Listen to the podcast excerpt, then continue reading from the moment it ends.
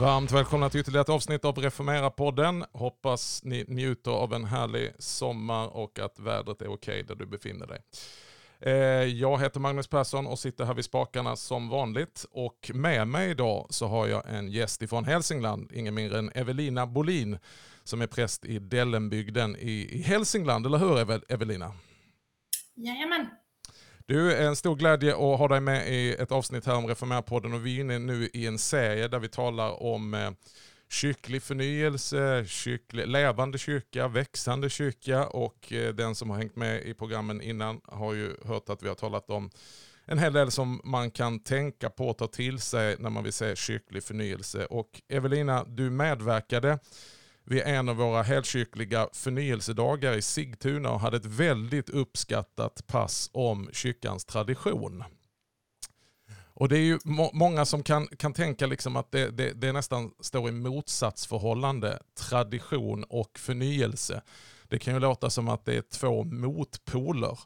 Eh, och vi ska titta lite grann på det, och du ska få utveckla lite vad du delade i Sigtuna om hur faktiskt traditionen och återupprättande av kyrkans tradition är ingenting mindre än just förnyelse.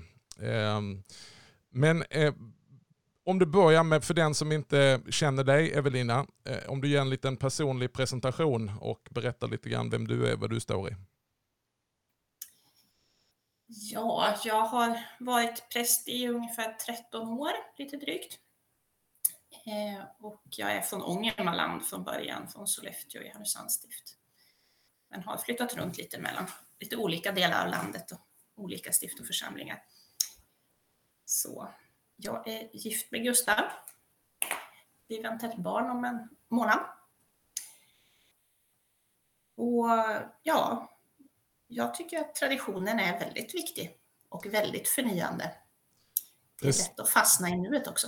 Exakt. Eh, om vi då talar om kyrklig förnyelse, och det här eh, gjorde du med den äran i, i Sigtuna.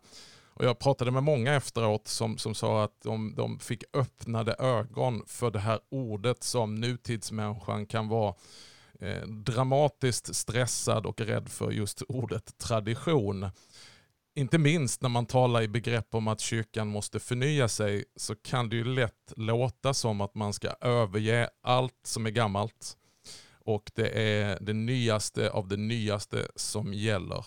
Eh, men tradition och kyrkans tradition, eh, alltså förnyelse, handlar ju inte om ett uppbrott från kyrkans tradition, utan snarare om att återupprätta kyrkans tradition. Men om du tar det från början, vi, vi börjar så enkelt som att säga, Evelina, dela lite dina tankar om vad är det som tillhör kyrkans tradition?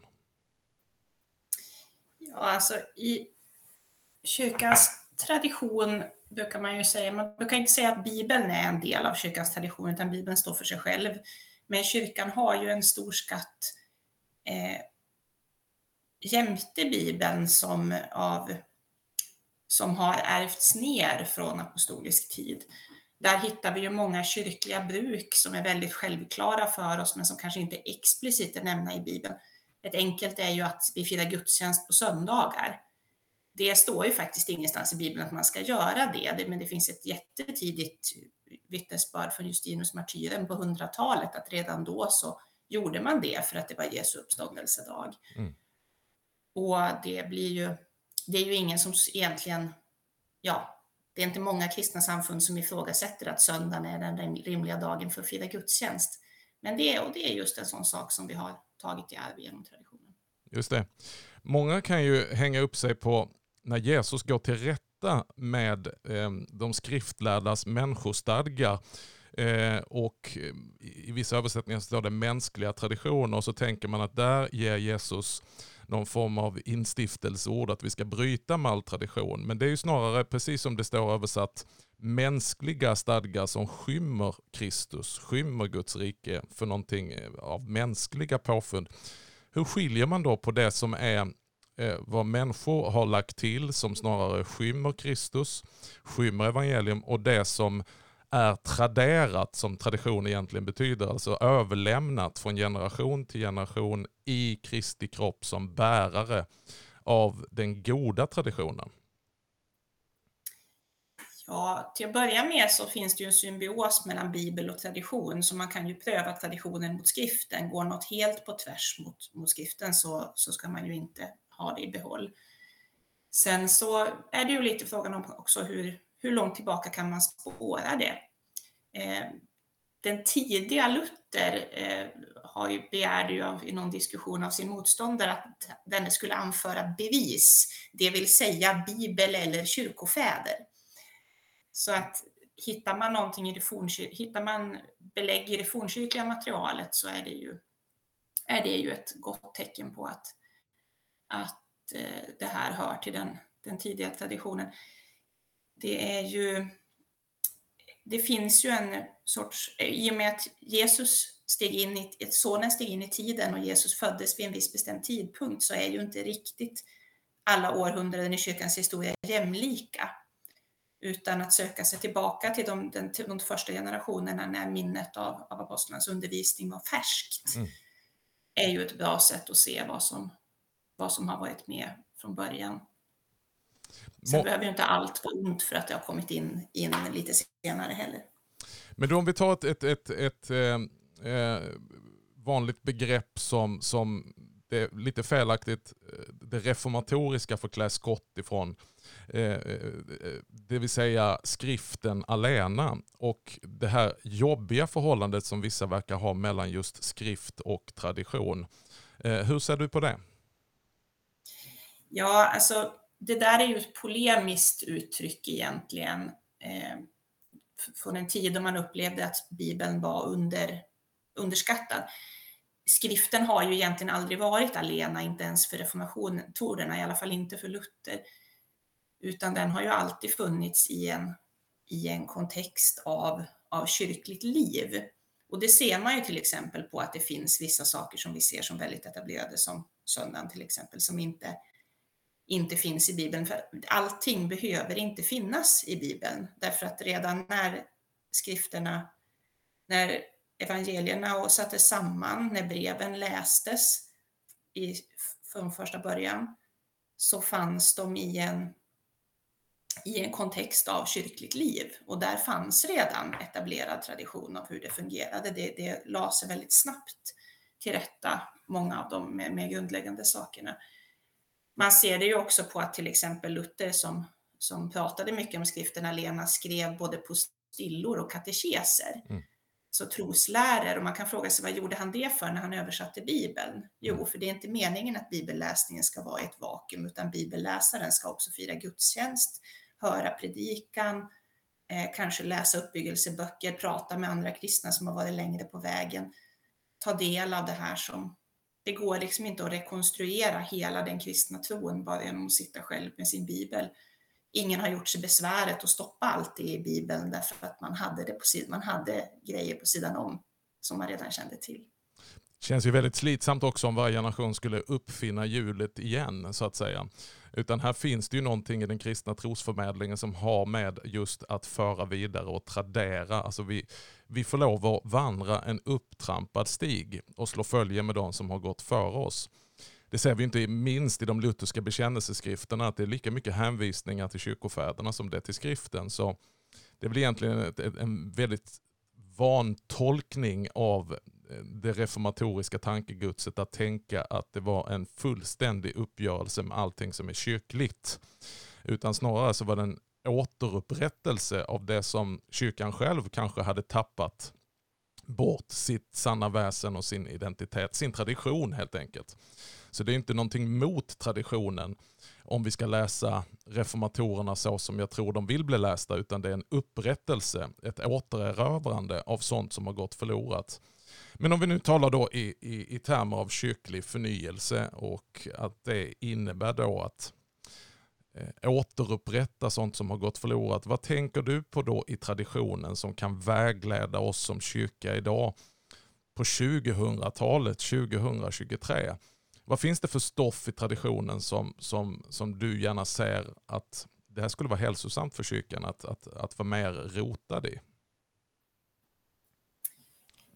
Ja, om man tittar på nittonhundratalet så ser man ju att det var ett stort, det var verkligen en guldålder för återupptäckandet. Då, då var man ju väldigt intresserad av att titta bakåt mot fornkyrkan och upptäcka de här skatterna. Och, och upptäcka det som man kanske tidigare hade, hade avfärdat som främmande eller katolskt som, som det egna arvet. Mm. Det var vårt, vårt att ta del av. Eh, och där finns det ju jättemycket skatter. Jag tänker ju att bikten var ju en sån sak som lite grann kom med i bruk då, efter att delvis var, i alla fall i många sammanhang, varit borta. Men den är ju fortfarande väldigt underutnyttjad. Mm.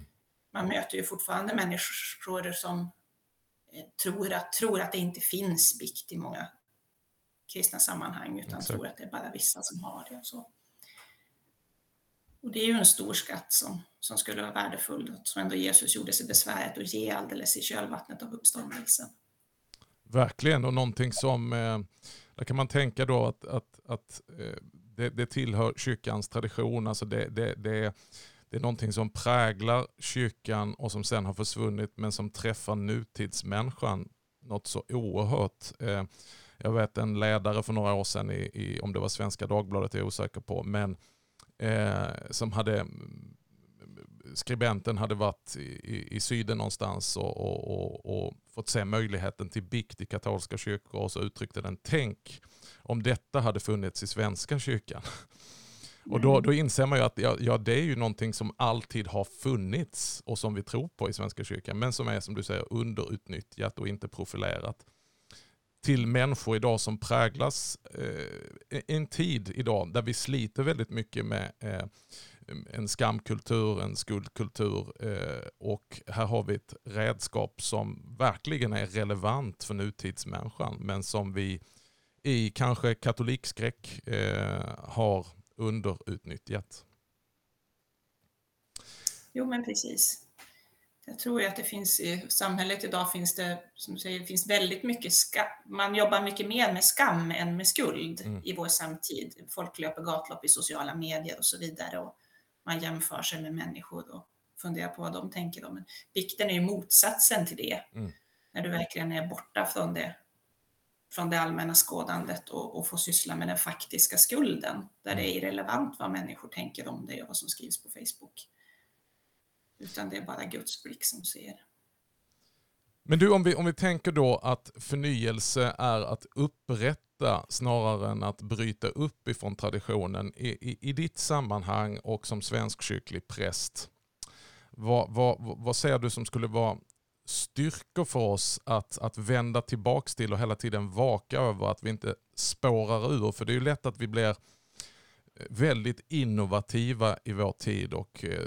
man odlar ett förakt, speciellt när det kommer till, till, till, till, till kyrka, att det som är gammalt, det är dåligt, och det senaste är det bästa. Eh, Medan vi i många andra sammanhang i dagens samhälle talar om återbruk och att återvinna. Att, eh, helt plötsligt är det väldigt modernt, och det har det väl varit länge, att ta vara på arvegods, möbler et cetera som vi rustar upp istället för att kassera, och så visar det sig att de är gjorda av ett material som är mycket mer hållbara, slitstarka, det är bra för miljön. Om man tar den lite haltande bilden och för över det på kyrkan, det är ju väldigt, kan kännas från och till som att nu ska vi fullständigt röja allt som är gammalt och in med bara någonting nytt, där vi är mer präglade av tidsandan än traditionen. Inte sällan i underslagordet eh, någon sorts ny reformation eller förnyelse.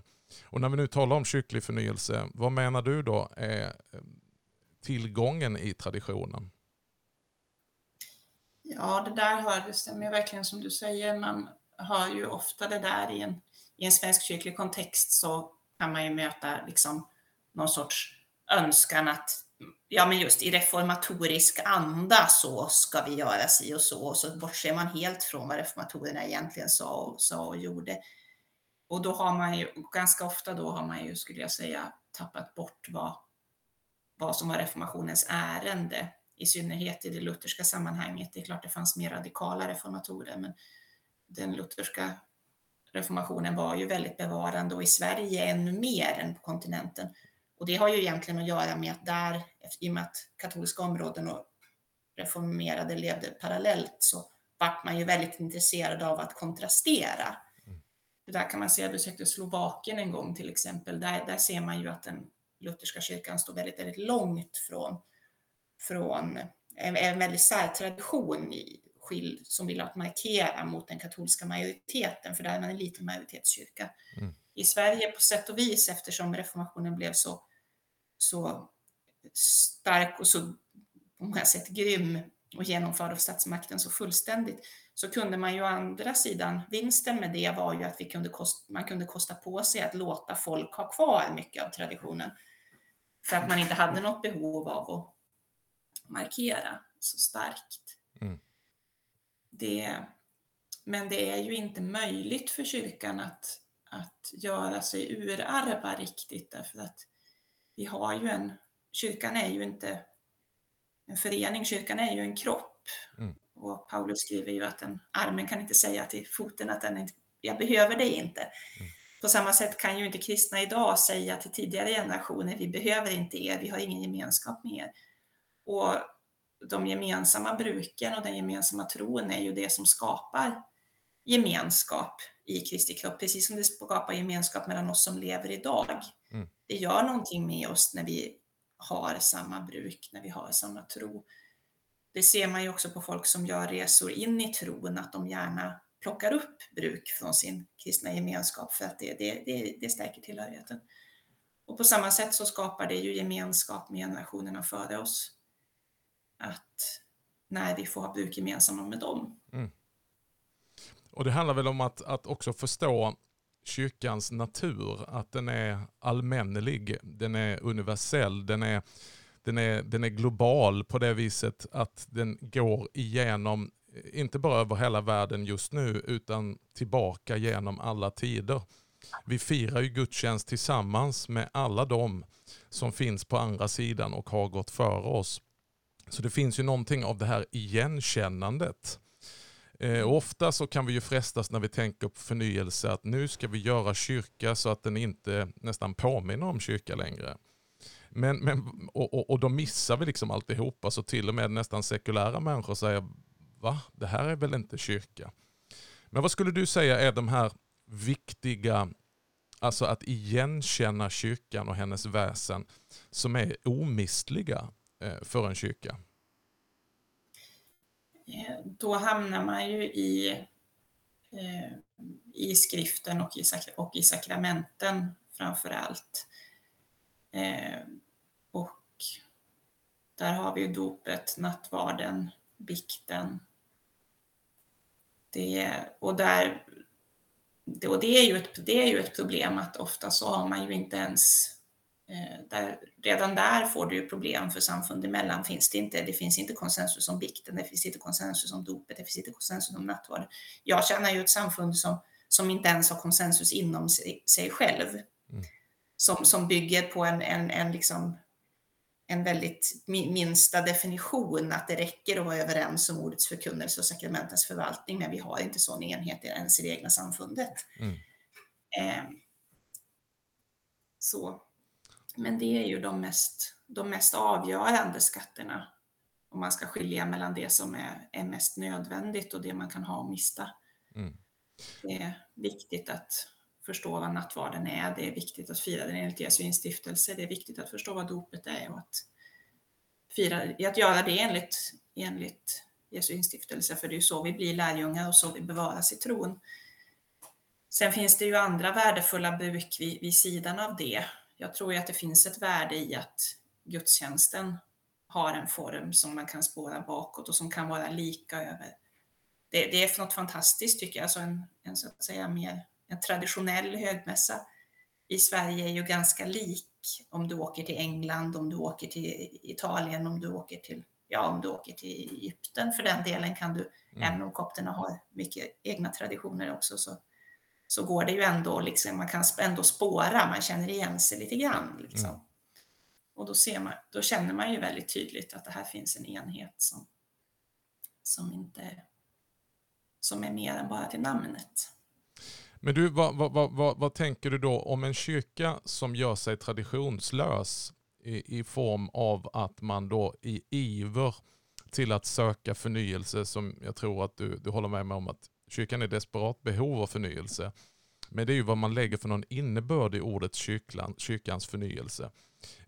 Det intressanta är att i Sverige så har vi ju vad vi skulle kunna kalla för många traditionsorienterade rörelser som just talar om kyrklig förnyelse, inte minst bland de högkyrkliga.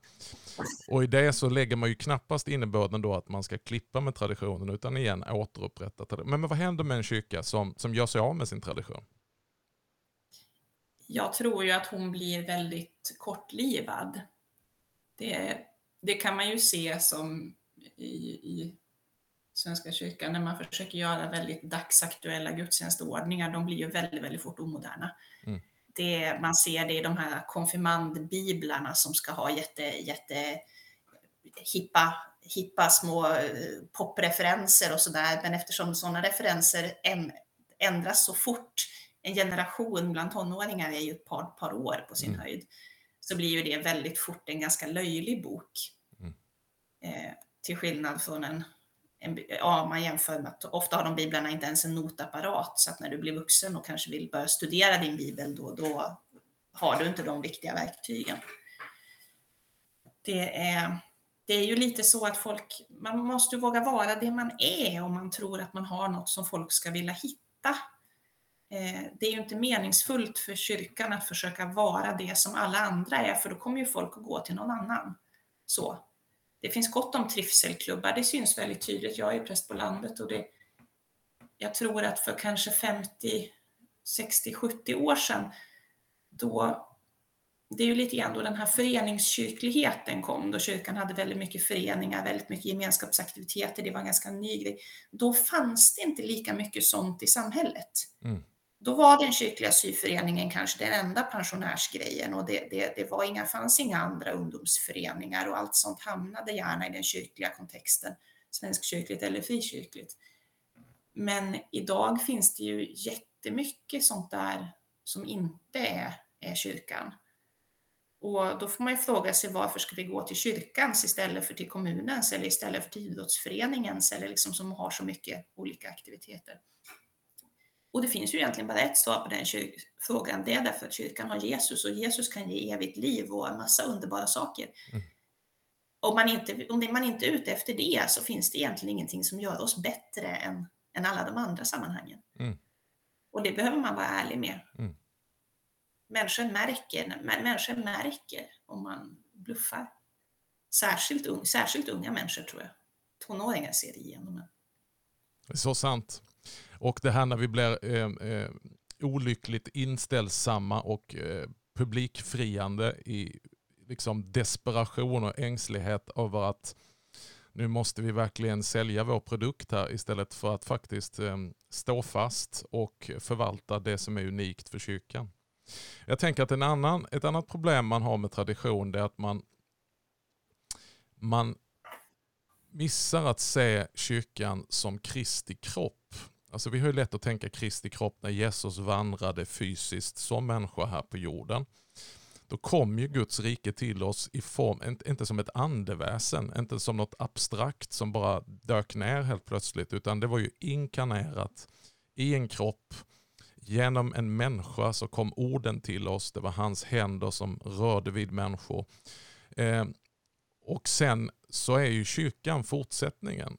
Vi är Kristi kropp. Det är där som budskapet, Gudsriket, är inkarnerat. Och det betyder att genom alla tider, lyckade tider, om man säger liksom då kyrkan har varit stark, men också under mindre svåra, mörka perioder, så är det ju så att det är kyrkan som har förvaltat tron och fört den vidare från generation till generation, från nation till nation, och därigenom också traderat olika former, liturgin eh, i gudstjänsten, eh, eh, format bekännelser som hjälper oss att vara ett korrektur och som hjälper oss att faktiskt kunna ta emot det som kyrkan förvaltar och står för. Eh, Så tradition är ju inte bara liksom, hur ska jag säga, det är inte bara, det är inte bara bruk liksom vid sidan om på något sätt som bara liksom är nerplitade, utan det, det är någonting levande. Det är någonting som, det är inte någonting dött. möter du det ofta att man tänker på tradition som någonting som är dött och bara helt oberoende, utan det viktiga är att vi ska få möta Jesus, och så plockar man bort Jesus och tradition. Förstår du hur jag menar? Ja, jo, alltså det finns ju många, många olika ingångar för att förkasta traditionen, om man säger så. Eh, och det där kan ju så att säga, det var väl lite grann det som, det, så som den pietistiska rörelsen vände sig mot, mot traditionen. Man såg, den, man såg den gamla kyrkan som stelbent, som, som förstelnad, som, för, som förlorad. Eh, och, den, och då hamnar de gamla, då hamnar de traditionen i kontrast till den varma, levande, nyväckta tron.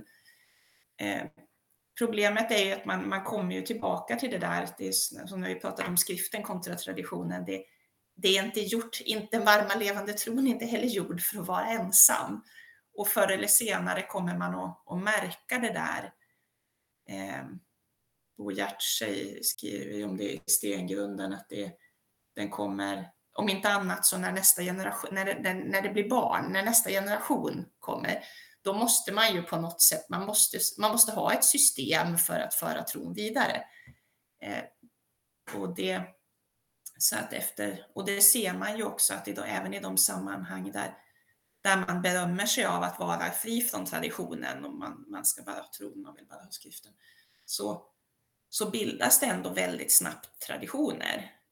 Eh, Det, vi kan ju säga en sån här sak som hur gammal ska man vara när man blir troendedöpt till exempel. De flesta troendedöpande samfund har en idé om det, men det står ju inte i Bibeln. Och om, man, ja, om en femåring blir väckt, varför ska man inte döpa den? Ja, man har väl en känsla av att den inte riktigt förstår än, så att man vill vänta. Mm. Det, det är ju en tradition. Mm. Hur, och man ser ju också väldigt tydligt att det utvecklas mönster för hur den fria bönen ska gå till i sammanhang där man ber mycket fribön. Och det, det är ju inget konstigt, alltså det, det uppstår ju liturgier. Så. Verkligen. Hur fri den där bönen än är, vilka sammanhang som är nya, så helt plötsligt så om man observerar så lägger man märke till att alla ber precis likadant. Även i det här sammanhanget. Det blir en ny traditionsbildning. Jo, jo men visst. Och ibland så, ibland kan man ju Ibland, klart ibland kan det ju uppstå saker som man kan ha nytta av, men, men ibland kan man ju också se att det, om varje sam, alltså, ofta kommer ju, väckelse kommer ju ofta som svar på ett missförhållande. Ganska ofta för att, för att kyrkan har glömt bort någonting, tappat en del av sin tradition. Mm. Så ganska ofta är ju en väckelsen, har ju en väckelserörelse upptäckt, faktiskt grundar sig på att man har upptäckt en bit av kyrkans tradition. Man kanske inte alltid är medveten om det för att man inte studerar kyrkohistorien, men som man kanske uppfattar sig som väldigt radikal. Men om man tar till exempel den pietistiska rörelsen, den personliga tron var ju ingenting nytt, men den hade hamnat i bakvattnet. Eh, och, eller som man tänker pingströrelsen som lite grann återupptäckte de karismatiska gåvorna, de var ju inte nya på något sätt, och det menade man väl inte heller. Men då, då blir det, då har man ju upptäckt en ny skatt. Då är, sen är ju problemet ofta att när man, man, blir så, man blir så kär i den nya skatten man har hittat att man, man tappar bort allt annat istället. Mm. Och så blir man fattig på en annan bog. Men där finns ju ändå en... Eh, nej. Och då, så, så då behöver ofta, på det sättet så behöver det ju finnas en växelverkan mellan rörelserna och sammanhangen, så att man kan, kan lära av varandra. Inte så att man ska hitta en minsta gemensamma nämnare, för det är ofta dumt, men kan man identifiera de här skatterna som, som, som man har, har tagit vara på och plocka dem av varandra, då kan man ju få en väldigt god växelverkan. Sen gäller det ju då också att man kan identifiera sina svagheter. Vad är det för skatter vi har tappat bort? Exakt. För lär, börjar man lära ut dem till varandra, de områdena till varandra istället, då blir ju kyrkan fattigare istället för rikare. Exakt. Och där tjänar ju traditionen som ett viktigt korrektur för oss, men också en, en, en, en, som en vägledare till att, till att finna just det där som har legat i träda, saker som har falnat men som tillhör. Och det hjälper oss också att, att göra distinktioner med vad som är primärt och vad som är väldigt sekundärt för kyrkan. Det vill säga det som har varit bestående och varit någon sorts huvudled genom kyrkans olika tider. Eh, jag tänker på det här med också att, att vi har talat om att tradition står inte i kontrast till förnyelse, och tradition står inte heller i kontrast till skriften, och det, det framgår ju väldigt tydligt för de som gärna vill hävda skriftens eh, principen skriften alena på ett felaktigt sätt. Eh, tycker jag om att citera då eh, vad Paulus säger till Timotheus om skriften, att den, den är utandad av Gud. Och när han säger det till Timotheus så har jag lagt märke till bara en liten sån här eh, eh, grej i den versen där han säger att du är hemma i de heliga skrifterna eh, sedan din barndom, och glöm inte heller vem du har lärt dig av, säger han i samma vers. Så att det är ju den heliga skriften men också de heliga som han lyfter upp. Som, och det är väldigt intressant att det finns där som ett korrektur. Att det är inte bara skriften alena på det viset. Utan det, han vill påminna Timotheus om att du vet vem du har lärt av. Och tidigare så säger han, du har följt mig i lära och liv. I föresatser och så vidare. Genom förföljelse, genom lidande. Så det är också detta som kanske nya sammanhang gärna vill tala om lärjungaskap. Ja, lärjungaskap handlar ju om efterföljelse. Och då kan vi ju isolera det och säga att ja, men vi följer bara Jesus. Ja, men vem av oss följer bara Jesus? Paulus säger ju redan i Korinthierbrevet, följ mig så som jag följer Kristus, eller ta mig till föredöme. Så tradition handlar ju väldigt mycket om att, att, att lära om Jesus och hur vi följer Jesus genom att faktiskt följa andra. Absolut. Så är det ju, och det blir ju extra tydligt när, när i kristna familjer. För det är klart att de kristna föräldrar vill föra tron vidare till sina barn. Och då, då, då försöker man ju lära ut den. Man, försöker, man, man väntar, sitter ju inte stilla och väntar och hoppas att barnen ska upptäcka det av sig själva. Mm. Och då sker ju det väldigt mycket genom att de härmar, genom att de också genom aktiv undervisning förstås. Mm.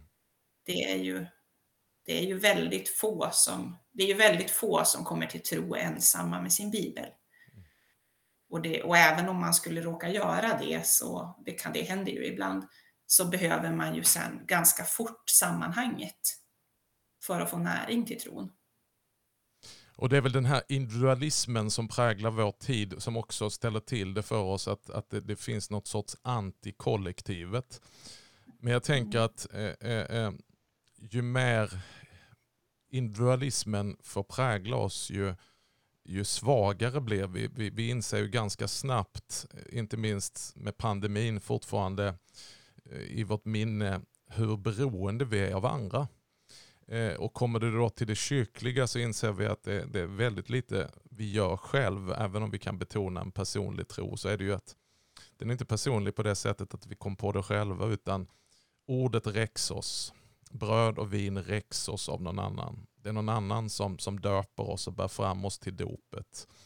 Eh, det är gemenskapen, den kristna gemenskapen, gudstjänsten. Jag tänker att för mig med frikyrklig bakgrund, där nästan det var eh, vi som troende och som pastor, det var vi som bar gudstjänsten, så var det en otrolig befrielse för mig. Att komma in i kyrkans tradition och liturgi och bli buren av gudstjänsten. Jag tänkte, det, det här står verkligen inte och faller med mig. Utan jag kan vila i detta och bli buren av bönerna. Av, av liturgin bär mig. Och hur jag än känner mig. Eller vilket andligt eller emotionell nivå jag än befinner mig i för dagen. Så, så finns det någonting med ordningen som bär mig. Så att jag landar ändå där framme och får ta emot Kristi kropp och Kristi blod. Och, och, och blir sänd med välsignelsen ut i min vardag. Så det är ju allt annat än, än någon sorts privat kristendom vi sysslar med, utan det är, det är ett kollektiv. Jo, men verkligen. Och det är, sån, är, sån är ju kyrkans natur. Det är ju det, är ju det som ligger i Kristi kroppsbegreppet. Det är, inte, det är inte enstaka lärjungar. Det var det ju inte från början heller. Jesus formade ju en grupp av lärjungar. Och när han sände ut dem, sände han ut dem två och två. Mm. Det, så är det ju. Och det är ju en... Det är ju också en välsignelse med det lite grann som du rör i där, att, alltså med det, med det objektiva, objektiva draget i kristendomen, för individualismen är ju, blir ju till sin natur väldigt subjektiv. Mm. Eh, det kan ju kännas skönt, man får plocka själv, man får välja själv, samtidigt blir det ju så att det finns ingenting att luta sig mot om du har plockat ihop, det, om du har plockat ihop din tro på egen hand. Mm. Men kristendomen i sin, till sin natur har ju, är, ju, är ju objektiv, därför att den, är, den kommer från, det kommer från Gud, inte från, från människor. Och då finns det ju också någonting att ta, ta stöd emot. Mm. Men du, Evelina, tiden går fort när man har kul, brukar jag säga. Mm. Eh, om vi kommer till avslutning här då. Vad skulle du säga till de som lyssnar nu på Reformera-podden eh, och som tänker då, på vilket sätt är tradition nödvändig och viktig? Eh, hur kan man, om man blir nyfiken på det här nu, vad, vad ska man ta till sig? Hur ska man upptäcka den stora kristna traditionen? Vad skulle du vilja säga till avslutning, om du avslutar med en liten appell här nu då, för, varför traditionen är viktig som en resurs i kyrklig förnyelse? Traditionen är viktig därför att det finns en växelverkan mellan tro och bruk i kyrkan. Det är ju det här som man kan kalla lex orandi, lex credendi, alltså som vi ber så tror vi. Och det betyder att om man, om man snickrar om sättet att be, sättet att fira gudstjänst, sättet att leva som kristen, då kommer man i förlängningen också snickra om tron. Om det inte är så att man redan har snickrat om tron och det är därför man vill snickra om bruken. Så att det, det är värdefullt att studera traditionen och, och göra bruk av den, därför att det, styrk, det styrker och befäster och försvarar den tron som har överlämnats åt de heliga en gång för alla, som det står i Judasbrevet. Det, är, det, går inte att, det, går inte att bevara, det går inte riktigt att bevara tron om, om du inte har den. Den är lite som ett bålverk, kan man säga. Mm. Det finns en, ett, en, stadig, en stadig kontext för, för tron att leva i. För att vi ska få ha den här gemenskapen med kyrkan före oss. Och i förlängningen, om vi, är, om vi, om vi lägger oss vinn om det här, om bevarar det här, då... Då ska vi ju i bästa fall också få, få gemenskap med kyrkan som kommer efter oss. Mm. Tills vi får lovsjunga tillsammans i den triumferande kyrkan i himlen. Väldigt fint. Jag brukar säga att det är som när vi var ute och vandrade och vi hade gått väldigt länge på den här vandringsleden och skulle hinna fram till en rastplats där vi visste att vi kunde grilla. Och då fanns det sådana här rastlösa personer i vår grupp. Kanske är det så att jag var en av dem som tänkte att vi kan hitta en bättre väg som går snabbare än järnväg. Eh, varpå vi begav oss bort från den upptrampade stigen. Och till en början med gott mod tänkte att det här är pionjärt och bra. Vi kan hitta en snabbare väg. Vi är hungriga. Men eh, det blev ju ingen järnväg utan det blev en sänväg när vi övergav den upptrampade stigen som alltid leder hem. Som alltid leder dit många, många, många tusen före oss har gått och funnit vägen fram till eh, rastplatsen där vi kan få mat. Och så är det väl med kyrkans tradition också, att, att, att våga lita på detta. Att den här stigen, den har lett hem för många miljoner genom århundraden för oss, och eh, vår primära uppgift i förnyelse, det är inte att hitta nya stigar utan det är snarare att trampa upp den där stigen igen där den har blivit igenväxt. Jo, verkligen. Och då får man ju komma ihåg, dels det, det är faktiskt en lite rolig grej som kan dela. Eh, eftersom vi ändå är i Sverige, svenska bondeuppror. Det har ju Dick Harrison skrivit en liten bok om. Svenska bondeuppror har alltid varit konservativa. De har alltid fungerat på just det här traditionsbevarande viset. De är alltid, bönderna är alltid arga på nya, nya bruk, nya konstiga grejer och vill tillbaka till gammal god sed. Det är alltid därför det blir bonderes, har blivit bonderesning i Sverige. Mm. Så det finns en väldigt, också en väldigt god tradition bland, i de breda folklagren i Sverige av att vilja bevara traditionen både kyrkligt och världsligt. Men sen tänker jag också att när man, när man studerar traditionen och när man gräver i den, när man gräver i den här skattkistan, så var inte, var inte för snål med dig själv. Det är, fråga inte för mycket, måste man ha det här? Utan gå in i det med, med nyfikna ögon och se liksom här, wow, här är något värdefullt som Gud har lämnat åt mig. Det är inte fråga om måste jag ha det, utan det är frågan om wow, jag får ha det här. Mm. Därför att Gud är generös.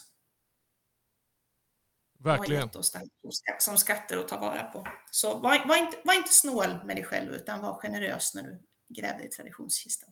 Det där är en jättebra avslutning i vårt korta samtal här om tradition. Det vill säga att det är inte någonting som är en börda, utan som är faktiskt gåvor som Kristus ger dig genom sin allmänneliga kyrka som eh, har funnits må- mycket längre än vi och som kommer till att finnas även efter vi har passerat. Tack så jättemycket Evelina för att du ville vara med i Reformera-podden. Och ett stort tack till dig som ytterligare en fredag har lyssnat på oss. Vi pålyser igen att eh, till hösten tjugosjätte oktober, tjugosjunde oktober, tjugosjätte oktober i Göteborg, tjugosjunde oktober i Uppsala så har vi våra fortbildningsdagar som vi kallar en växande kyrka. Och hur vi då kan i sökandet efter liv och växt faktiskt få lov att återupptäcka det som kyrkan äger. Återupprätta det som har fallit och återerövra det som har gått förlorat. Och där spelar traditionen en avgörande roll i vår längtan efter kyrklig förnyelse. Tills nästa fredag, om Herren vill och vi får leva, så får ni ha en eh, underbar vecka. Njut av sommaren och Guds rika välsignelse. Och igen, stort tack till Evelina Bolin som har varit med oss från Hälsingland.